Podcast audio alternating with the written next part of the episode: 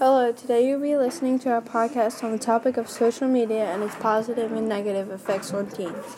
Your hosts today will be Katie Topper and Caitlin Benz. We are excited that you have joined us and hope that our discussion today brings light to a new topic.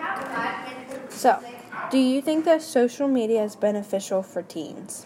Sometimes it can be, but other times it can't, from apps that most kids and teens don't really need, but they download them anyway.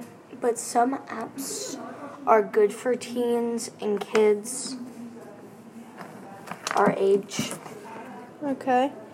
What are some positive and negative things about social media?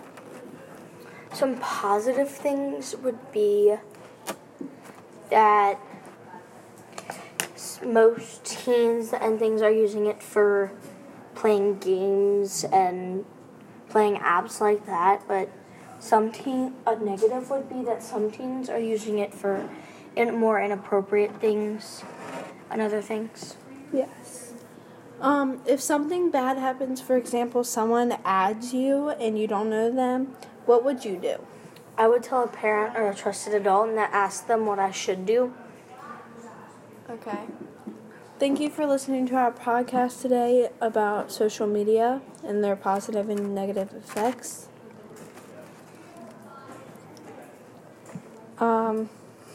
Before we end this, we are going to add two more questions in. So, do your parents monitor your phone and or device? Yes, my parents do monitor my phone. Okay, and what do you personally think about social media?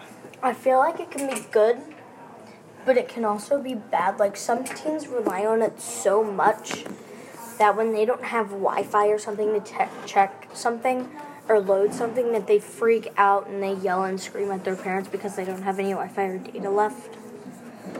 But, some good things is that some teens don't even have those apps because they're not allowed to get them because their parents won't let them.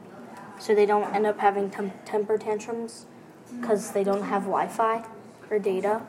Okay. So, their parents are more strict. Yes, sort of. But okay. They just sort of want... They're sort of protective, I guess is what you could call it. Okay, thank you.